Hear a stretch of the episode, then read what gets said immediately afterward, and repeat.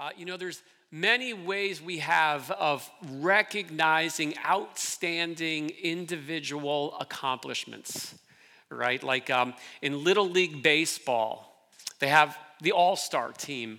And in, in academics and in schools, there's the honor roll. And, and these are like the elite categories that only the, the very few qualify for, that, that separate the best uh, from the rest. And, and, and by the way, um, those were both categories that as a young person growing up, I don't know that I ever found myself in either the all star team or the honor roll.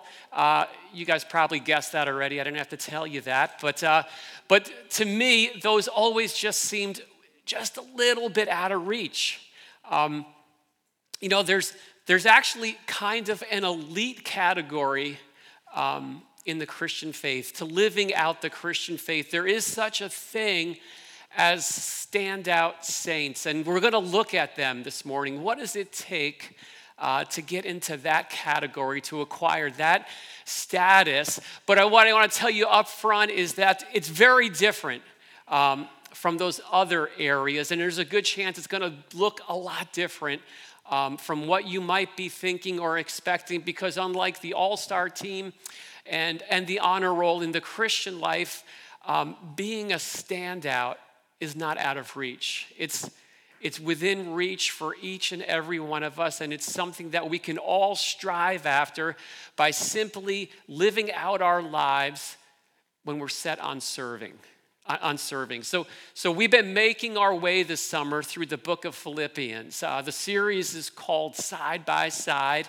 And Philippians, just to catch everyone up, it's a letter that was written by a guy named Paul. Now, usually when Paul is talked about, um, he's often identified as Paul the Apostle, right? Uh, that authority figure. But, but those of you who were here when we started this series off, you might remember in chapter 1, verse 1, he introduces himself as Paul, the servant of Christ Jesus. Uh, that's how he wanted to be known. And that theme of serving is a thread that runs throughout this entire letter. So, so when Paul was writing, he started out by updating his friends, his Philippian friends, about how he's doing. So he tells them, here's how I'm doing. And, and he talks about all the opportunities that he has had to serve the Lord even while he's behind bars in prison. And then after that, he says, I can't wait to get out of here so I can get back to you guys in Philippi and serve you in some way again. You see, in Paul's estimation, serving Christ is what it's all about. Uh, the way that he said it is this to live is Christ and to die is gain. That was what it's all about. And so that was the update. After that update, Paul extends this invitation to his Philippian friends, and, and by extension, he extends it to you and I as well to, to do the same thing that he's doing.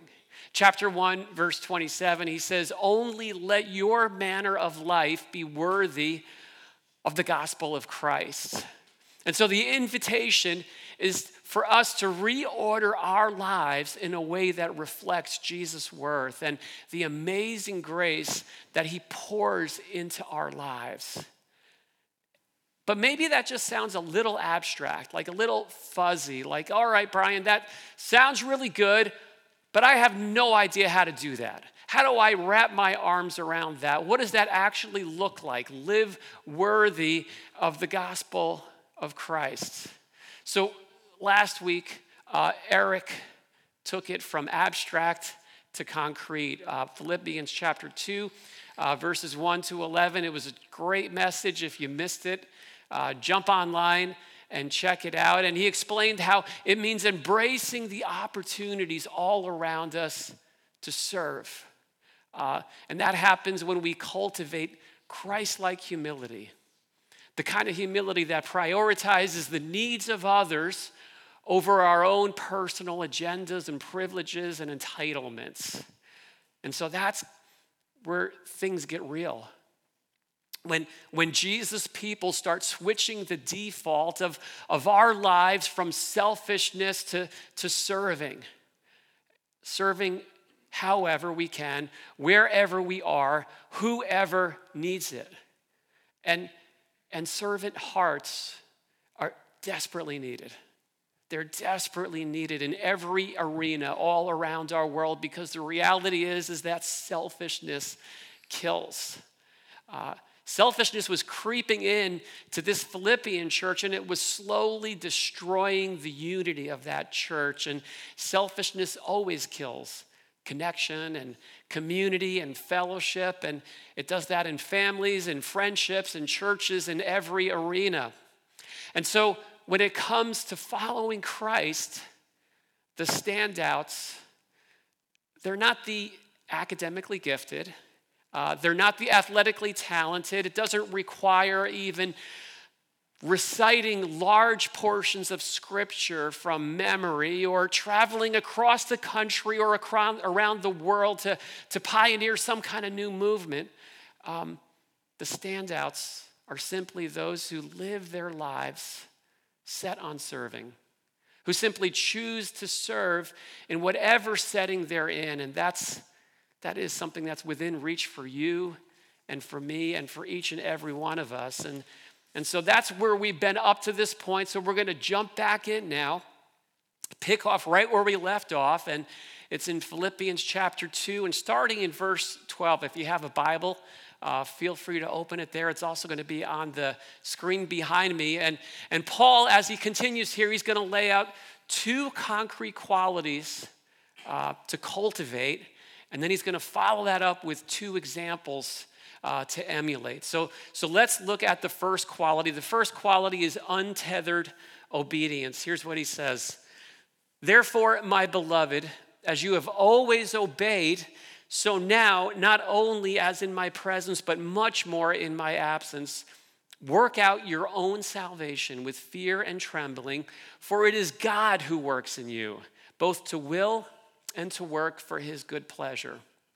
So, standout saints, uh, they tether their obedience to the master, um, not on a fellow servant. So, so Paul here, he's urging his friends who he loves don't let the fact that I'm not there, that I'm absent, don't let that become the limiting factor in your obedience. See, while, while he was present there with them, he helped them in incredible ways. He got them going on their journey with Jesus. And, and now that he's away, he doesn't want his absence to become some kind of lid on their spiritual growth. They needed that reminder that as much as he loves and cherishes them, that's not really what mattered most. What ultimately mattered is not that he was at work in their lives, it's that the master, that, that God himself is at work in their lives. And you know, maybe, maybe there's some of us here this morning who maybe we need that reminder as well. Tether your obedience to the master, not on someone else. Uh, don't let it be conditioned by those who are present with us. Uh, appreciate the people that God puts in your life. They're gifts, they're great, but watch out to not make too much of them because the reality is it's very easy to elevate people in our lives, to elevate them sometimes just a little bit too much. And it's understandable. We have friends, we have uh, family members, or maybe it's a speaker, maybe it's a pastor. There's, there's good people that God gives and puts in our lives, and they impact us in significant ways. Um, but if we're not careful, we can start finding ourselves linking our spiritual growth to them and their presence in our lives. So the question becomes what happens when that person, for whatever reason, is taken out of the picture? Then what? Does their absence expose me as being more connected to them than I am to Christ? That, happens, right? Uh, and so, Paul, here he is. He's ever so gently, he's just using his absence to nudge his friends to take a deeper step of spiritual maturity. He says, Yeah, I can't be with you. My assignment for the time being is in prison, but the master is with you. So work out with him what He is working in in your life. And so the good news here is that the Master is at work. God is at work in your life directly. Directly, not just in some kind of indirect proxy way via someone else, right? He is doing something good in you. And what he's doing in you is not contingent on anyone else or anything else.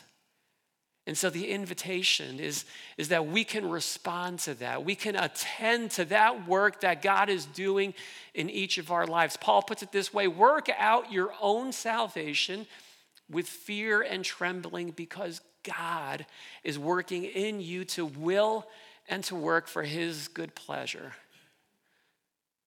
So basically, here's what it comes down to untether your obedience to everything and everyone else but the master.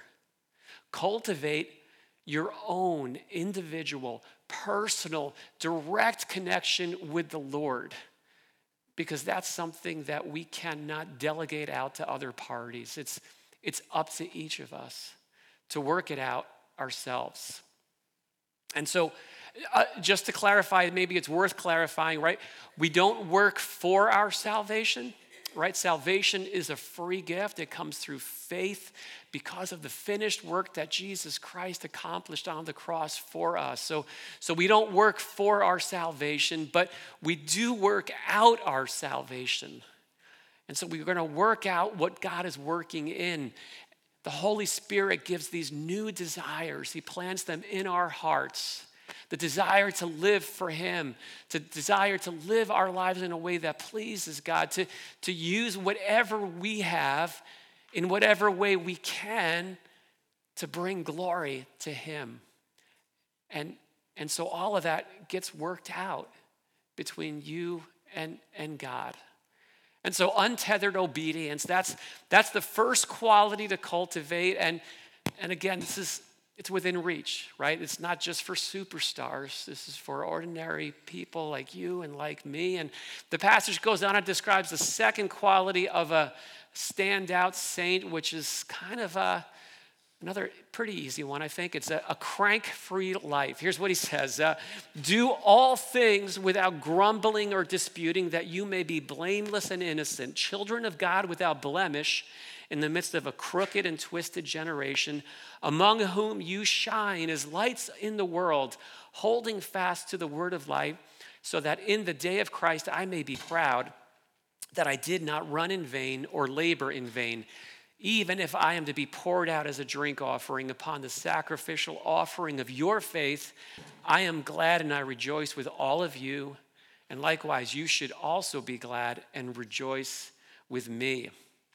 So, this Philippian church that Paul is writing this letter to, they were having some issues having to do with grumbling and disputing. They, they, they were doing the right things, but as they did them, they were doing them with this undercurrent of crankiness. And, and over time, uh, they were kind of slowly but very surely turning into the church of the Christian crankpots. Have you ever visited there? I, I hope not. Now, now, I'm sure this is a subject that none of us here in this room can relate to at all, right? Griping, complaining, whining, and nitpicking. No, we don't deal with that. Other people do, maybe, but uh, maybe just in case any of us maybe do at some point in the future, maybe we can just look at how, how we would deal with it, right?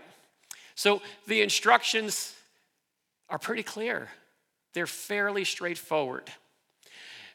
Do some things without grumbling and complaining. Right? Now, that's not it. Do most things without grumbling and complaining. That's not it either. Let's try one more time. Do all things without grumbling and complaining.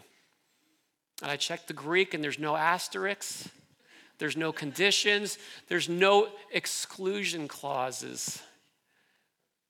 The idea is to com- close the complaint department down in our hearts that crankiness has no place in the Christian life. Uh, a whining servant is it's a contradiction in terms, right? And I don't know about you, but that has been a challenge for me. Uh, over the years from time to time. I, I am subject to recurring outbreaks of irritable Brian syndrome. Sometimes just irritable. It just comes so easy. And here's the thing when it comes, God gives us the power to close it down. Take that step. And let me just clarify that by not complaining, it doesn't mean that you never voice a concern. It doesn't mean you never disagree. It doesn't even mean you never register an objection with someone, right? That's, that's all appropriate. Um, there's a difference. So, objecting would be a very direct thing, it speaks to the source, while complaining is usually a lot more indirect, right? It usually speaks to everyone except the person who needs to get spoken to. I think we call that gossip.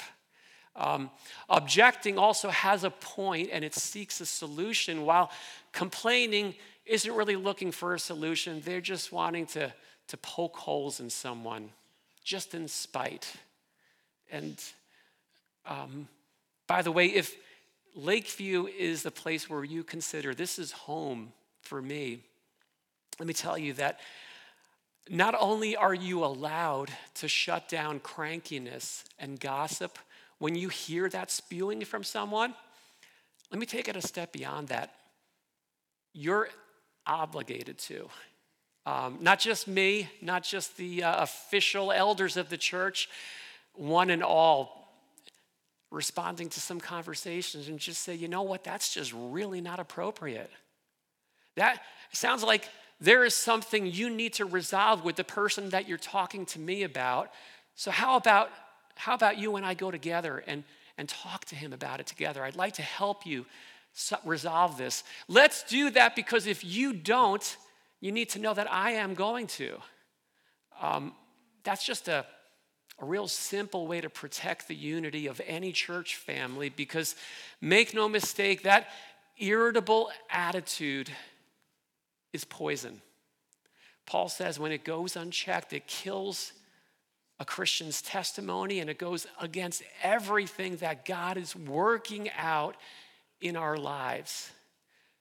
And he talks about that. He says, if you're a Christ follower, then God's purpose for you is to stand out, to shine like a light in a dark and twisted world.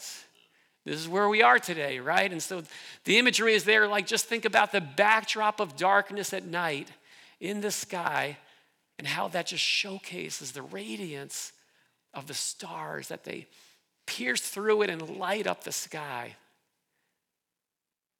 That's the way God intends. That's the way that He empowers His people, you and I, to live out our lives. And it's something He wants us to catch a vision for, right? Stand out, shine bright. There's more to life, there's more to live for than just trying to fit in. Don't settle for that. And as Christ followers, there's so many ways to stand out and shine. Paul says, here's a real simple one.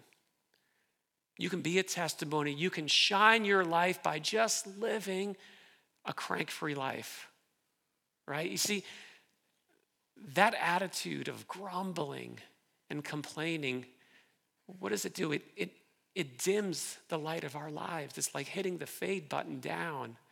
And, and isn't it kind of obvious, right? Like, think about how compelling is it when the message that our lives is, is broadcasting is, is this come to Christ and you can become a highly irritable, cranky pants Christian like me.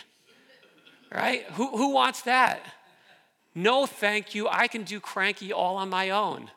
Um, if that's the difference Jesus is making in your life, then I'm not, I'm not interested. But, but contrast that with when a watching world looks and sees God's people living out joy filled life with the source of hope within them that, that goes beyond their circumstances and they're loving others, they're serving willingly, they're, they're persevering through hard times, holding fast to the word of life, treasuring God's truth, and doing all that without the griping. That's refreshing because it's such a rare thing. Where else do you see that in our world today? That's, that's shining, and there's something really compelling about that. There's something that makes people scratch their heads and say, What's going on? So, a whining servant is a contradiction in terms. And so, for you and I, it comes down to these decisions. These, these decisions to say, I'm, I'm done with it. I'm no longer going to make excuses for my irritability. I'm going to stop giving myself permission to spew. Whatever it is, let's just simply choose to just say, the complaint department is closed permanently. And so these are the two qualities uh, to cultivate Un- untethered obedience, crank free living. And now Paul's going to go on and he's going to point out two models two lives that are that are demonstrating, that are living this out in real life. Um, two standout saints in their local church who were, who were living out their lives, and their lives were set to serve. Their names were Timothy and Epaphroditus. So let's listen how he describes them. And, and Timothy first, he says this I hope in the Lord to in the Lord Jesus to send Timothy to you soon, so that I too may be cheered by news of you. For I have no one like him who will be genuinely concerned for your welfare, for they all seek their own interest, not those of Jesus Christ. But you know Timothy's proven worth, how as a son with a father he has served with me in the gospel. I hope, therefore, to send him just as soon as I see how it will go with me. And I trust in the Lord that shortly I myself will come also. So, Timothy here is, he's being described as like a, he's like a diamond in the rough. This guy's a treasure. He's, he's Paul's companion. And, and what makes him such a standout, Paul says, is that he is genuinely concerned for the well being of his Philippian friends. There's, there's a sincerity about him that's evident, that's obvious. While, while a lot of people are talking the talk, right? Paul says this guy is is walking the walk. He is the real deal. He is living it out. He's faithful. He's been in the trenches with me through the good, the bad, the ugly, the thick and the thin, the up and the down. And he says his life, this guy's life is all about Jesus. It's so refreshing. And it's kind of hard, it's easy to miss here, but subtly, Paul's kind of saying, sorry, guys, he's staying with me. You know, um, He'd like to come back to you. You'd like to have him, but uh, for right now, I, I, just can't let go of him. He's my lifeline uh, for the moment while I'm in prison. So that's Timothy. Um, after that, there's this guy, Epaphroditus. And here's what Paul says about him He says, I have thought it necessary to send to you Epaphroditus, my brother and fellow worker and fellow soldier, and your messenger in ministry to my need for he has been longing for you all and has been distressed because you heard that he was ill. Indeed, he was ill near to death, but God had mercy on him. And not only on him, but on me also, lest I should have sorrow upon sorrow. I am more eager to send him, therefore, that you may rejoice at seeing him again, and that I may be less anxious. So receive him in the Lord with all joy and honor such men, for he nearly died for the work of Christ risking his life to complete what was lacking in your service to me. So, Epaphroditus, he's basically a mailman. That's his job. He delivered this gift to Paul while he was in prison um, that came from the Philippian church. And you can just imagine how this went. You know, someone at that church probably said, Hey, we have a need. We need someone to leave Philippi to take this gift to deliver it to Paul. And Epaphroditus just raised his hand and said, I'll go. I'm up for that. And he went. And somewhere along the line, in service to the Lord, he became deathly sick. Uh, we don't know the details, but it was really bad. He's on the brink of death. And so now, as Paul is writing this, he's, he's saying Epaphroditus is he's stable enough to get back home. And so Paul says, receive him in the Lord with all joy and honor such men, for he nearly died for the work of Christ. Here's this guy, his name is Epaphroditus. He didn't write a book of the Bible, he wasn't an apostle. I've actually never heard anyone name their child Epaphroditus. There's a lot of Pauls and Timothys and Peters. This guy's a standout saint. Why? Because he just he just lived with his life set on serving. And he's on the honor roll. You know, every church has men and women like that people who serve well, who, who walk the walk. And, and like Timothy and Epaphroditus, they're worthy of honorable mention.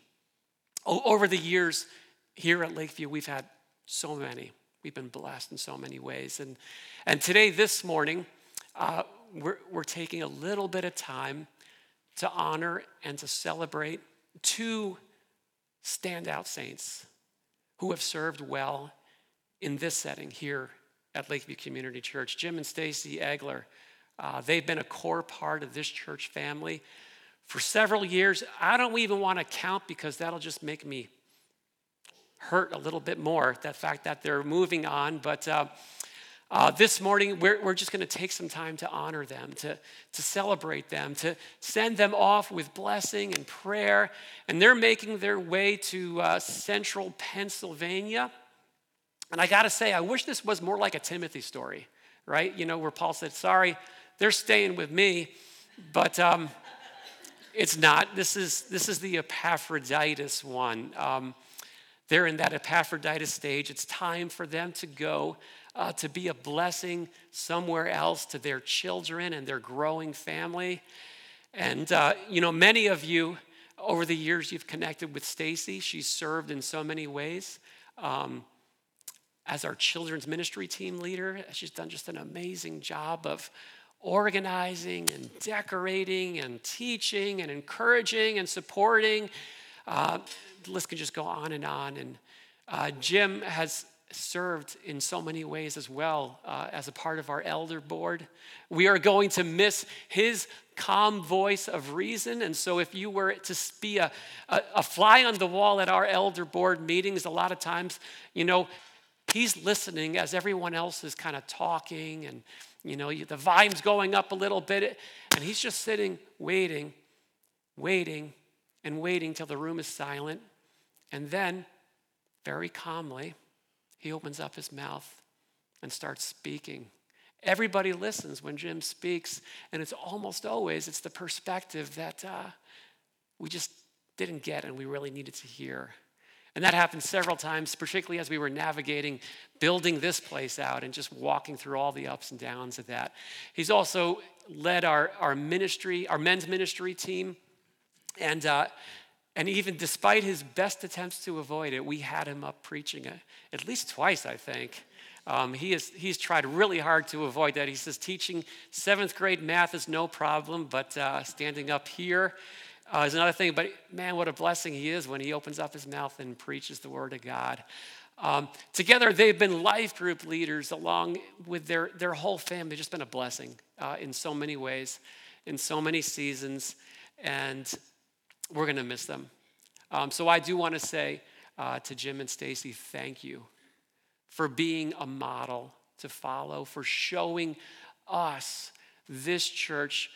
Here's a snapshot of what it looks like to live a life set on serving. Thank you for your steadfast perseverance through all the highs and the lows of, of church life, because there's a lot of them. And uh, as we close this, uh, this time together, I'm going to ask Jim and Stacy to come up.